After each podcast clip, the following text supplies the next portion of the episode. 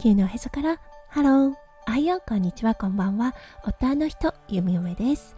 このラジオはオーストラリア在住。20年となった。弓嫁がオーストラリアのこと育児のことそしてパートナーシップについてマクロからマイクロまで幅広くお話しするラジオです。今日もこのラジオに遊びに来てくださってありがとうございます。今日は4月25日火曜日ですね。皆さんどんな火曜日の午後お過ごしでしょうか？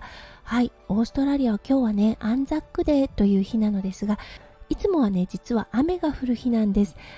うん、だけどね、今年は珍しく雨の降らないアンザックデーを迎えています。はい。今日はね、いつものコーナーを返上して、アンザックデーについてご紹介したいと思います。はい。この毎年4月25日に行われるアンザックデー。戦争、紛争において国家に身を捧げた兵士たちの勇敢さを称えるための追悼の日という形になります。はい、そして日の出とともに行われるドーンサービスというね、式典があります。いつもは雨の降る寒い中の式典となるのですが、今日はね、晴れていたので、寒さの中の追悼とはなりましたが、はい、雨に濡れないアンザックデーという形になったようです。今日はねオーストラリアの方たちにとってやはりね特別な日となります。そうおじいちゃんがつけていたメダルとかはね息子さんだったりとかあとはねお孫さんがつけてこの式典に参加したりしています。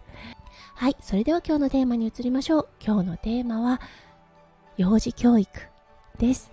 それでは今日も元気に「ゆみよめラジオ」をスタートします。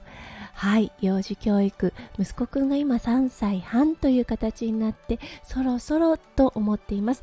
実はだいぶ前から英語の教材の方はスタートしていました。今ね使い始めて数ヶ月となっているのですがやはりすごいですね。遊びながら英語を学ぶ。そして遊びながら数に触れていくというような教材で。はい。息子くん現時点でね20まで数字がわかるようになってきました。はいそして手を使ってではありますが足し算っていうのもできるようになってきました。ちょっとね引き算のコンセプトも入ってきていてああなるほどすごいな。弓嫁自分がね3歳半の時に絶対できてなかっただろうなって思うことがやっぱりね息子くんできるようになってきています。そう親から見たらねえこんなのまだ早くないって思うことでも息子くんにとってはゲームの一環というような形になっているのでとても楽しそうに日々ねタブレットに触れています。はいそしてね同時進行で行っている英単語の方もどんどんどんどん入ってきているような状態になります。はいそこでね考え始めたのはあ日本語って思ったんですよね。やはりね両親が日本人ということでね日本語はしっかり学んでほしいなって思っていました。はいそして息子くん今ね自分の名前にとても興味を持ち始めました。はいアルファベットそして日本語ですね。自分の名前が書いてあると嬉しそうにね指さしていたりします。はいなのでねそろそろと思って教材探しを始めました。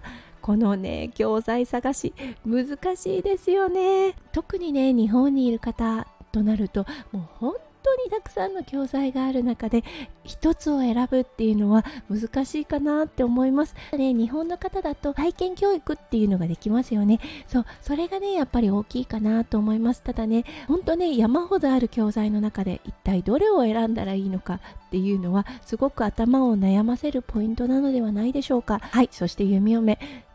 ぱい悩んで そうそしてねデメリットメリットを書き出していろんなねレビュー等を見て比較しまくってはい今日ついにですね教材を決めました。ちょっと長くなりそうなのでどんなところがポイントだった？とかねメリットデメリットの比較は明日の放送でさせていただきたいと思います。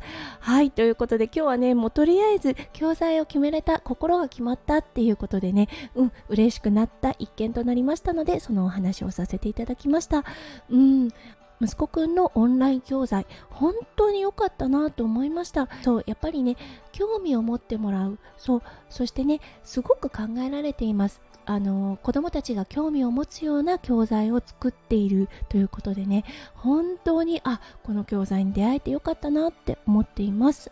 今日の概要欄の方でその教材との出会いをねお話ししている配信を貼り付けておきますのでもしよかったらそちらの方も聞いてみてください。はいということで今日も最後まで聞いてくださって本当にありがとうございました。